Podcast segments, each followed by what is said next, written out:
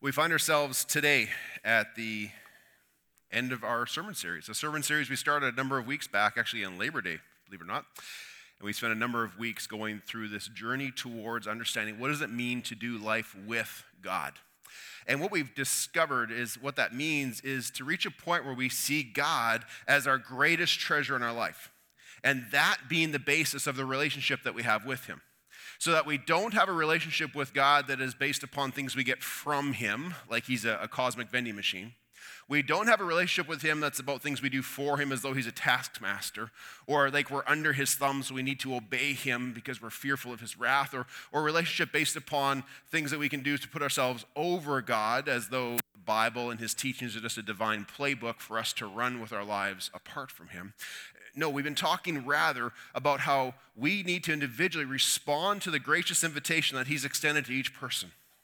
And that our relationship with Him, as we respond to that invitation, be, puts us in a spot, excuse me, where we begin to see our life with God as Him as that greatest treasure. And from that position, all of our blessings, all of our service, all of our obedience, everything that we do, all of our conduct flows from there.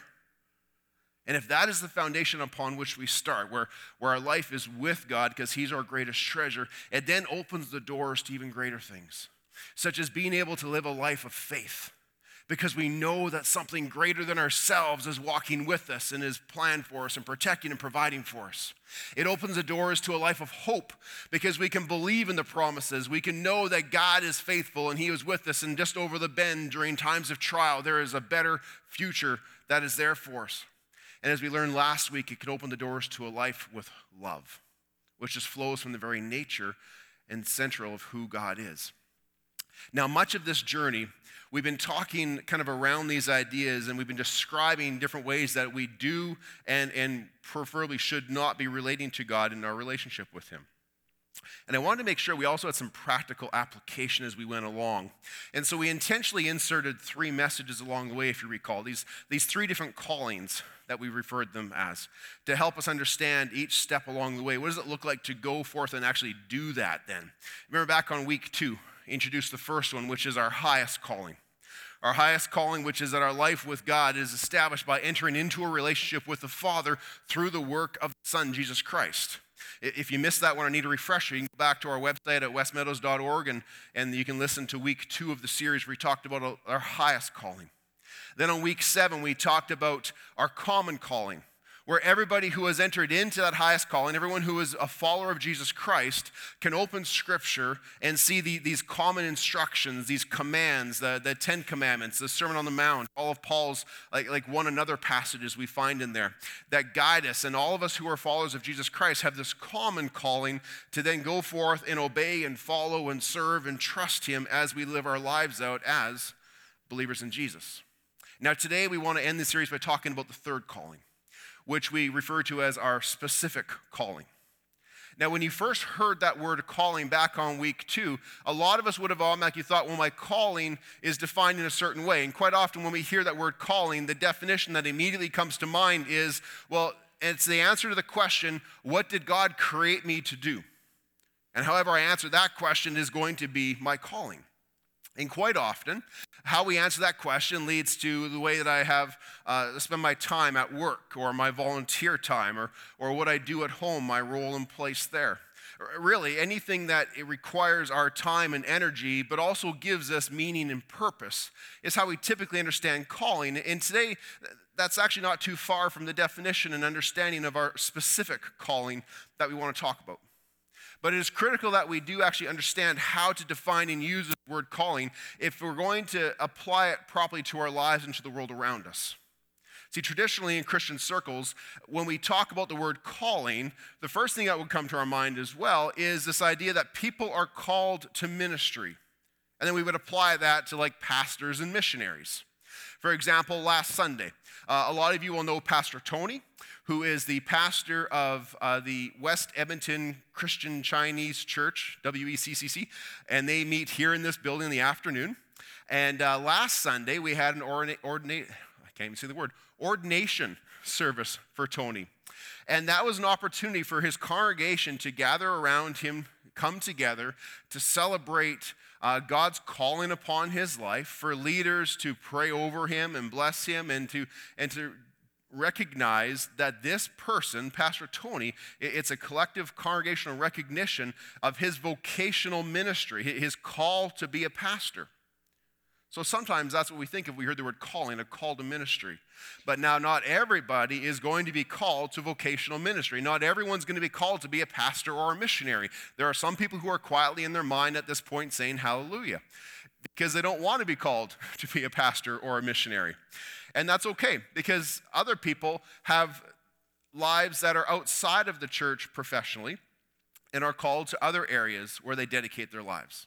Teachers, mechanics, homemakers, students, administrators, managers, waitresses, contractors, all these other responsibilities and places that we vocationally spend our lives and our time.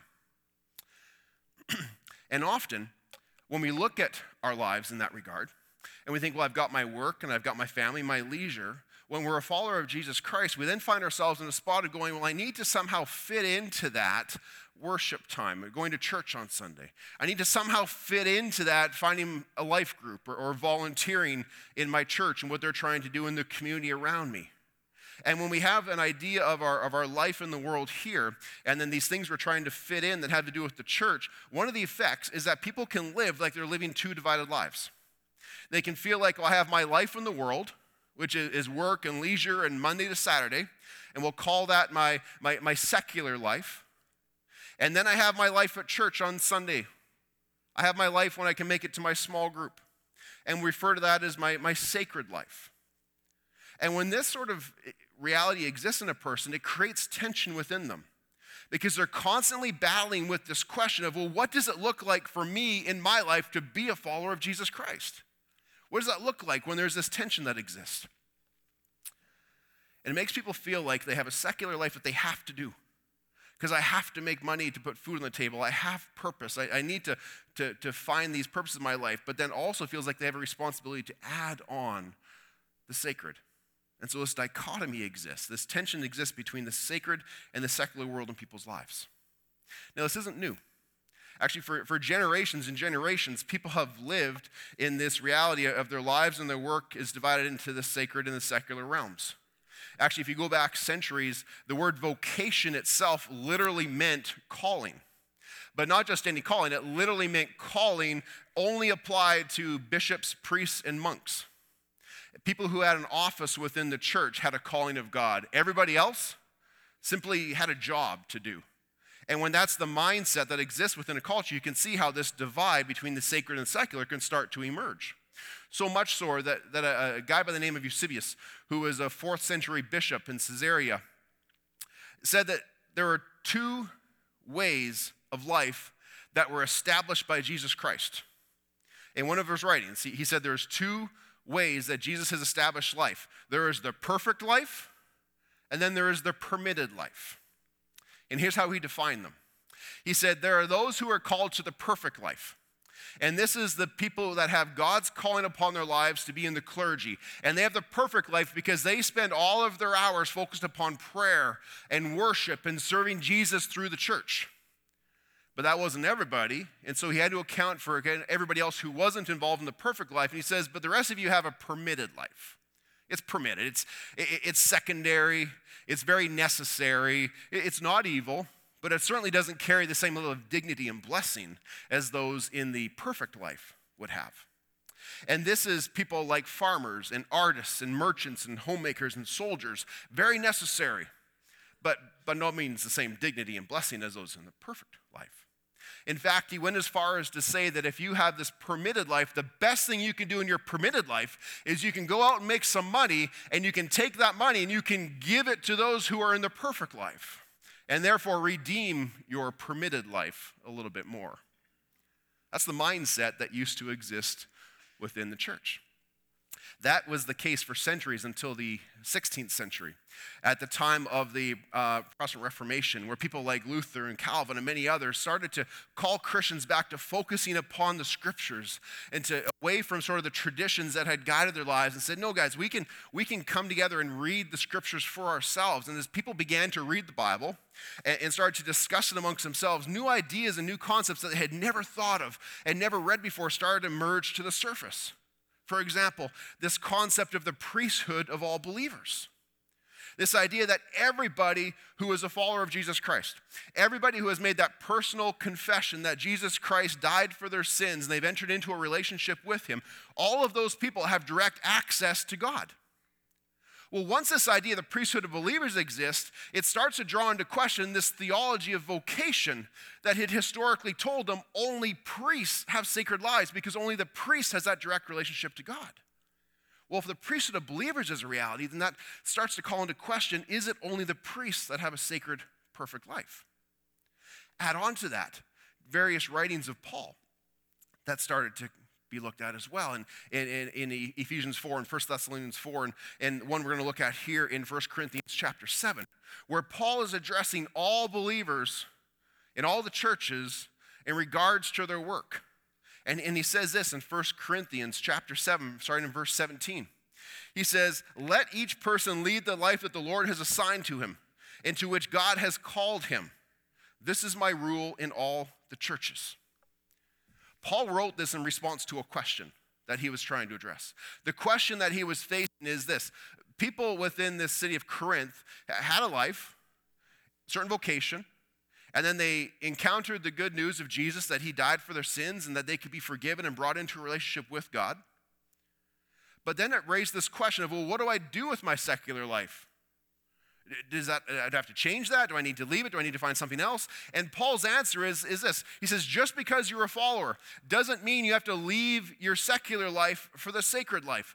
In fact, as he continues throughout this, through verse 18 through 23, which you can read um, afterwards in more detail, he says, I want you to continue in that life. I want you to continue with contentment in that life, seeing it not as the sacred and secular, but I want you to continue in it and begin to see it as a sacred calling that you have upon you. And he goes on to talk about regardless of your background, regardless of your social or your economic station at the time that you became a follower of Jesus Christ, you can now come to see that part of your calling, part of God's redemption of your life, is this divine appointment to place you where he needs you. He's not saying you're stuck. He's not saying you have to stay there. If you can better yourself and move on, by all means, go for it. But the point he's trying to make is in your situation, where you find yourself living, working, playing, there is divine providence over that. Because God needs students who know him so that they can go to their schools and have a positive influence upon those that they go to school with, so that they can influence those people and say, hey, you know what social media says your life should be like? You know what the world and culture says it should be like? I want to tell you there's a better way with Jesus. We need students who know him. We need mechanics who love Jesus because we need them to fix our cars. We need them to have friendships with other mechanics. But isn't it awesome to have a mechanic you can trust? That's a huge blessing to people. Homemakers. Thank you, dear homemakers who follow Jesus so they can create these safe environments where they can train and raise up and care for the next generation. He needs seniors who serve him so they can mentor the younger generation. They can offer hope and love to those who are going through different times during the later seasons of life.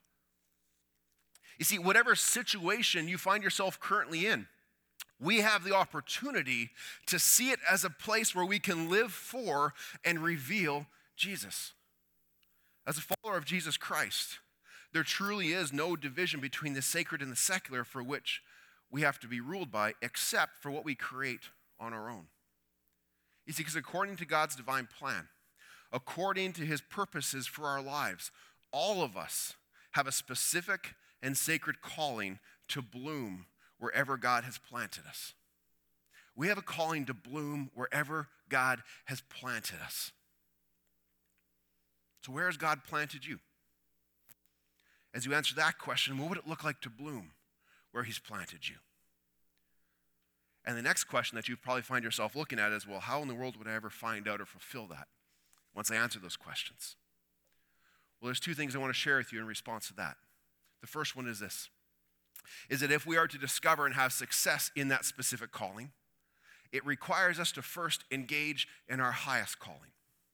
That was week two. And that means that we need to be living this vibrant, continuing communion with the Father through the work of Jesus Christ.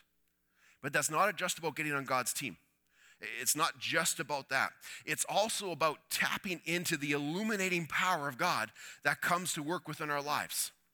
Remember, before Jesus went to the cross, before he, he gave his life, when he was meeting with his disciples on that evening, and they knew he was about to go, he, he said this to them in, in John 14. He said, I will ask the Father, and he will give you another helper to be with you forever, even the Spirit of truth, whom the world cannot receive, because it neither sees him nor knows him. But you know him, for he dwells with you and will be in you. So you can search the world for opportunities. You can even open the scriptures and search the words of those pages, your common calling, for answers to the questions about where God's planted you for what purposes. Those are good things to do. Those are necessary things to do. But without the presence of the Holy Spirit within you, without the helper that God has given to us to help illuminate those things, we will not see anything more than the rest of the world does. Because even those who are living apart from God can do those things. It's only through the illuminating work of the Holy Spirit that we can start to see things a little differently. Because the Holy Spirit isn't just given to us for, for comfort and, and for conviction, it's also given to us for counsel, to have this illuminating role in our lives so that we can discover what God's specific calling for us is. Therefore, before we ask the question, what is my specific calling in life, we have to first ask, have I engaged with my highest calling? And if we can say yes to that question, then the power of the Holy Spirit dwells within you. The power of the Holy Spirit is with you.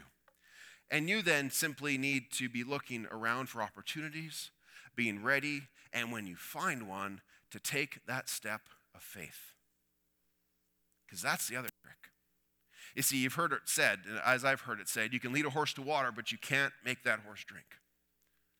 You see, the Holy Spirit can lead you to these specific callings, but only you can take that step of faith in those moments.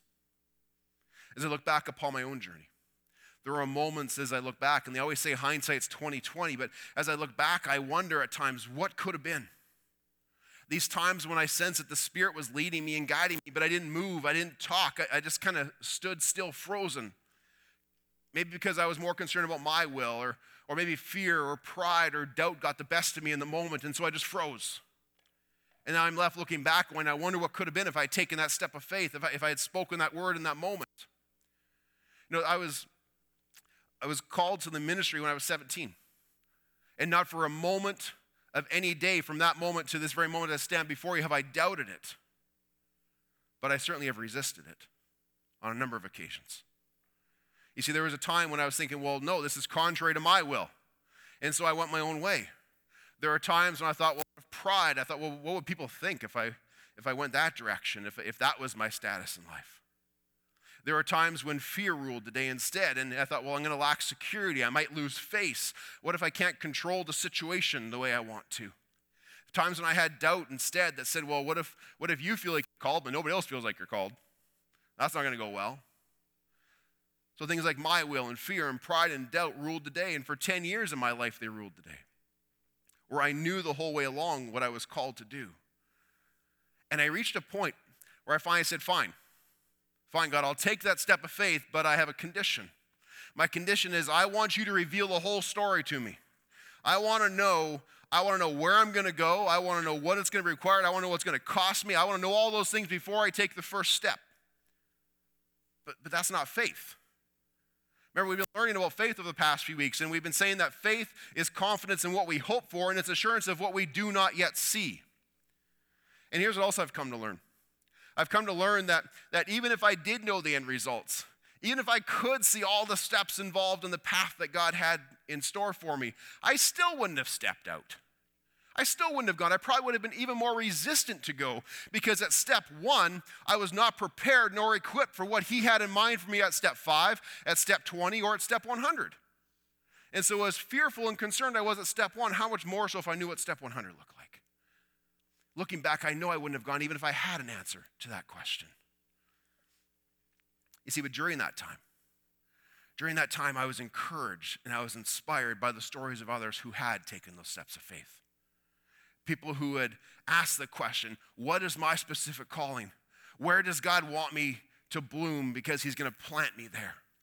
And they saw these opportunities and they pressed into them and they were encouraging, inspiring, and challenging to me. And I want to share some of these stories with you today in hopes that maybe they would encourage and inspire each of you too to see that, that, that sometimes they're small and local, sometimes they're massive and global, sometimes they're somewhere in between. The point is not the size or what the end result is. The, the point is not to know every step and the end result. The, step is, the point is to take that first step of faith when we sense the Spirit is leading us to go and find ourselves to be able to bloom or even plant it.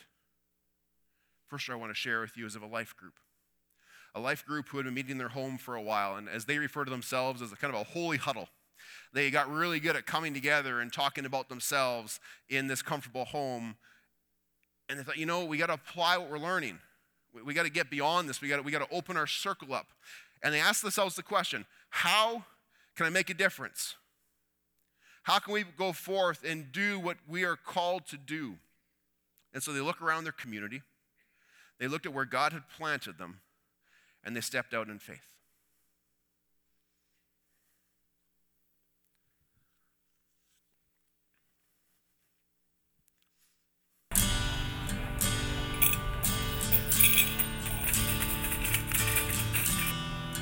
Laundry Love uh, kind of got started, I guess, around 2005. Our group had been meeting for probably six, seven months, and this Laundry Love idea came up, and I said, well, I'm just going to throw it out to our group and see what they think. We kind of talked about this a little bit. He kind of mentioned some things about this thing called Laundry Love, and I'd never heard of it before. And, you know, he kind of explained to us what it was all about. You know, going out, we were going to try and find a laundromat that would allow us to come and do laundry for people. We said, hey, let's just let's just run with it. You know, this is a great idea. It's a great way to uh, love on our community, to give some of the blessing that we've received, give that back to the community as well. Basically, the uh, last Saturday of the month, we show up here. It's mainly our small group, our little community group, and uh, we bring a jar full of quarters.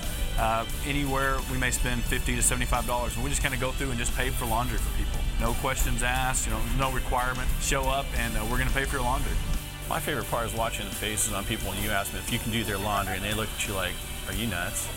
You know, why would you do my laundry?" There's always a catch.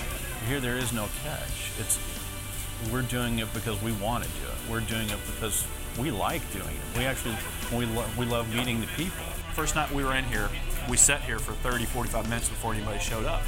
And then all of a sudden a lady came in and she started bringing more and more laundry in. We said, well, we've got the money, let's just help her. Before we knew it, we had done 15, 20 loads of laundry for her. And just just had a great time talking with her, enjoyed, you know, she was talking with all of our group and towards the end of the night, as she's finally finishing her drying and, and, getting things wrapped up, she said, You know, you don't know what a blessing this has been for me. She said, I came in here and I had, I think it was 20 bucks in her wallet. She said, I've put up laundry for the whole month just because it's, it's either do laundry or feed my kids. She said, So I've been putting off laundry. Here, it's not, it's not about me. It's, it's about the people that walk in here on, on a nightly basis on a Saturday night when we, when we come and do laundry love.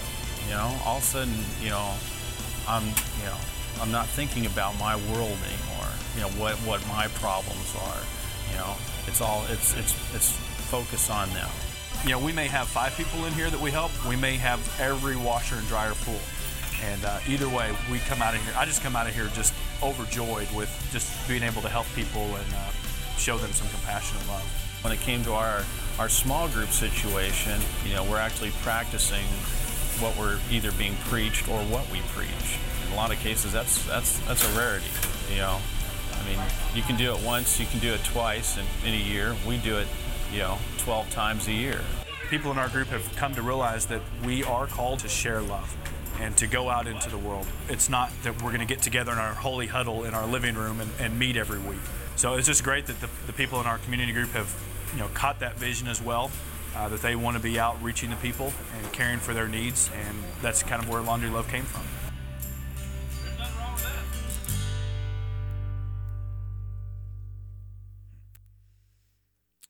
What love spreading difference can we make in a community? What love spreading difference can we make in the community around us in which we are situated? That's another way of asking that question. How can we bloom where God has planted us? I want to share another story with you. The story of a, a couple by the name of Richard and Terry Greenlee. These people own a business that specializes in well drilling and pumping in the oil industry. Well, Richard goes to work one day, average day, meeting with a customer who comes in and shares with them he's just returned from a missions trip. And Richard, who's a Christian fellow, says, Man, I would so love to go on a missions trip one day. And so his customer says to him, says, Well, let's do it. Three months. I'm going to China. Come with me. And, and so Richard actually agrees to go on this trip. Comes back from this trip with a heart changed as he saw the difference that these types of trips can make in lives. And he started wondering, you know, what can I do? What difference can I make with what God has blessed me and gifted me with? An opportunity for another trip comes up. This time he goes to, to Zambia. And when he gets to Zambia, he finds that there's a severe issue with water, with clean, drinkable water. But not only with access to water, but also with their ability to actually drill wells. And the only thing they have in the, available at the time is these giant trucks that would come in, drill these big holes, install a well, and then they would have water forbid as the truck would leave and move on to the next place. But soon that, that complex well would break, and there was nobody left in the village who could fix it. And so this resource that they had tapped into suddenly was right below the surface, but they weren't able to get it. And so he went back home and he thought, this is right down my alley. So he called up a friend from high school who was an engineer and an inventor. And he gave him this challenge. He says, You and I have to do this. We have to find a simple design for a water pump. It has to be simple enough to be operated by a child. It has to be built out of local materials that are native to the region it's going to be installed, and we have to make it for less than $50. The guy didn't hang up on him. Instead, he went to work. Three months later, they had a design and a prototype that had the potential to change the lives of one in 10 people who lack clean water in this world. And they went around and started to distribute these and to install them. And over the last five years, they've installed these water pumps in over 31 countries and have given clean water to over a million people who didn't have it before. And it completely changed the lives of these individuals.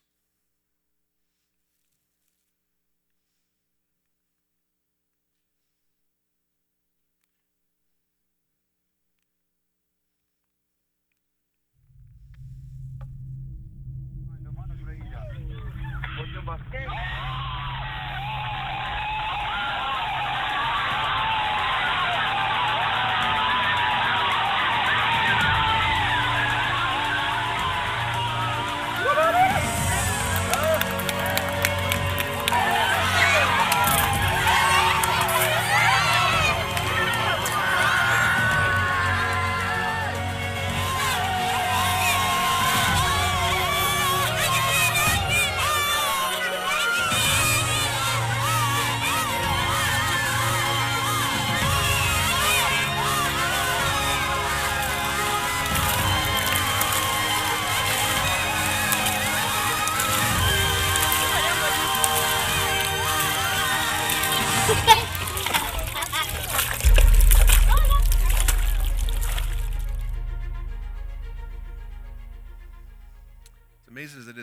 water to these people, here's what else they learned. They learned that we can give them businesses so they can have a means of income and they can bring and look after these things themselves. They repair them themselves when they break down. But they learned that they can train them. But they also can only make them successful, but they also had problems with addictions and marriages, and they realized that, that we can give them water, but if their hearts don't change, if they aren't discipled, then they eventually become prodigal sons. And so this water actually opened the floodgates for them to have a driving mission to provide water, but also to teach people about Jesus Christ and to change those hearts. Now, as amazing as this story is, as far reaching as a story is, I don't want you to, to, to, lose sight and separate yourself from it because it's on a global scale and it's a million people. How could I ever be part of that? I want you to pay attention to this. How did the story start?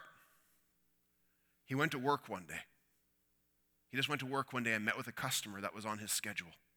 And when the opportunity came up, when the question was presented, he took a step of faith. Don't worry about the end result. That's step one. He had no idea he would bring water to a million people when he met with that customer in his office. He was worried about, I want to go on this mission trip. I feel led to do this. I feel led to take this step of faith.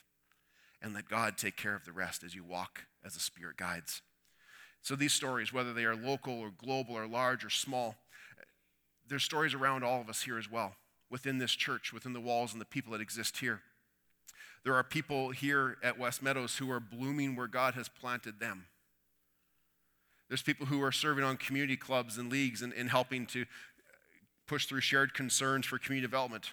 There's people who spend time in, in after school programs with kids that come from rough homes, don't have safe environments, and they come and sit with them and they, they play games with them and, and they share their lives with them and share God's love with them. There are those who volunteer with homeless people who just walk by the property on occasion, invite them in for food, for coffee, for conversation to show just a bit of interest in these people who otherwise are the outcasts of society. There's people in our congregation who own companies, and, and through good times and through bad times, they live their faith out in front of their employees. And, and they don't sugarcoat it. They don't put on these masks and make it all great. They, they say, hey, we're going to provide for your needs. We have responsibility to you, but that responsibility goes beyond a paycheck.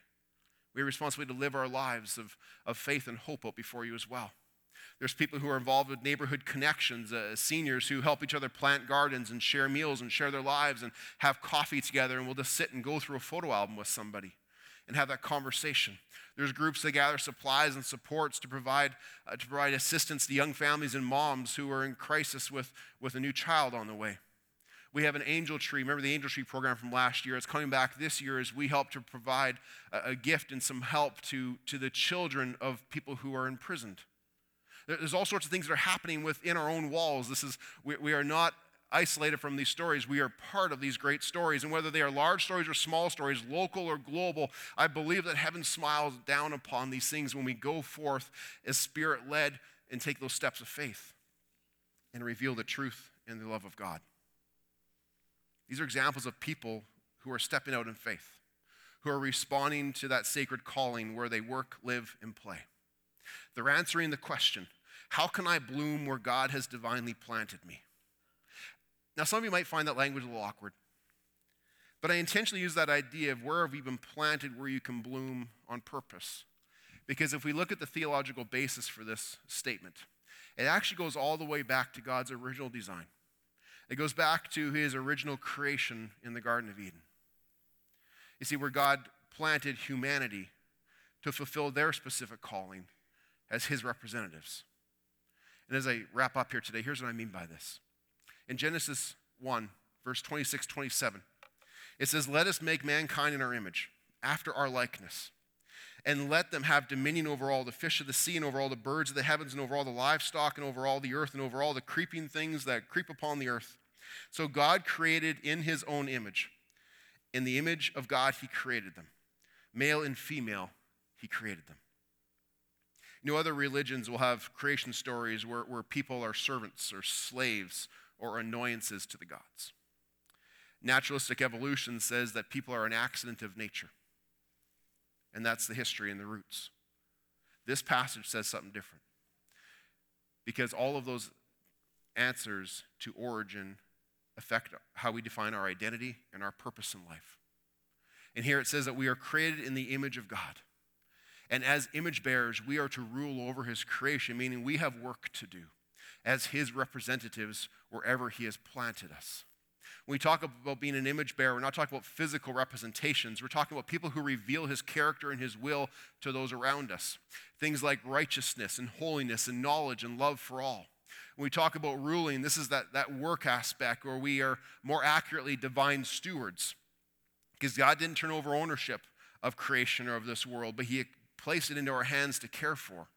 And part of that care is to do our part to help bring about the full potential of what is around us and give it opportunity to realize what God has in store for it so that it can turn praise back to Him. And that includes sharing His redeeming love and work of Jesus Christ as people enter into relationship with Him as well, as they find their own life with God. You see, your identity and your value is as an image bearer of God and He has planted you in a garden to be that image bearer. He's planted you in a garden somewhere, whatever that work, home, or play is, so that you can bloom as His representative. Over these past weeks, we've been talking a bit about a, a theologian and author named Skye Jethani. And there's a story that we'll close here with today of when he was going through his training and he spent time as a student chaplain at a hospital. And, and the person who was teaching him shared this concept with him that you are a representative to bloom where God has planted you.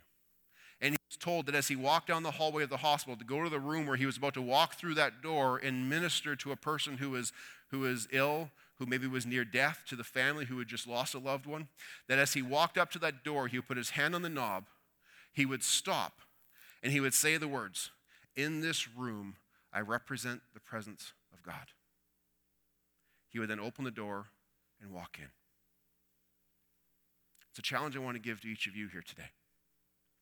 That regardless of what doors you walk through in these days ahead, whether it be the door that goes into that foyer, the door to your house, the door to your work, the door to a place where you, where you play, as you put your hand on that, on that door, as you put your hand on the knob to that door, stop and think for a second. As I enter this room, I am an image bearer of God. I am his representative with work to do. I am planted in this place for a purpose. The Holy Spirit is with me. God has ordained this opportunity. And as I walk through this door, I have the opportunity to represent God's presence in this place and to the people who are in here. I can promise you two things will happen. Number one, if you walk into that room with that mindset, it will change your conduct. You will watch what you say and you will watch what you do as you walk into that room. And you'll try to make sure you represent Him well. But secondly, as you walk through that door, you will trust that the Spirit has gone with you and that He will help you to take those steps of faith should they present themselves. And if we do that, then in our own lives and the lives of those that we encounter within that room, we will see the great things that God can do as we bloom where He's planted us. I invite you to close, join me in a closing word of prayer. Heavenly Father, we know that we are all called here, not, not by accident, that not only, not only the pastors of this church are called, but each person who is here today uh, was called to this place be part of this body, to join in supporting and encouraging and, and volunteering and equipping the work that you would have us to do within those who are here, but also within the community around us. God, each of us is also called to a different place a home, a business, a school.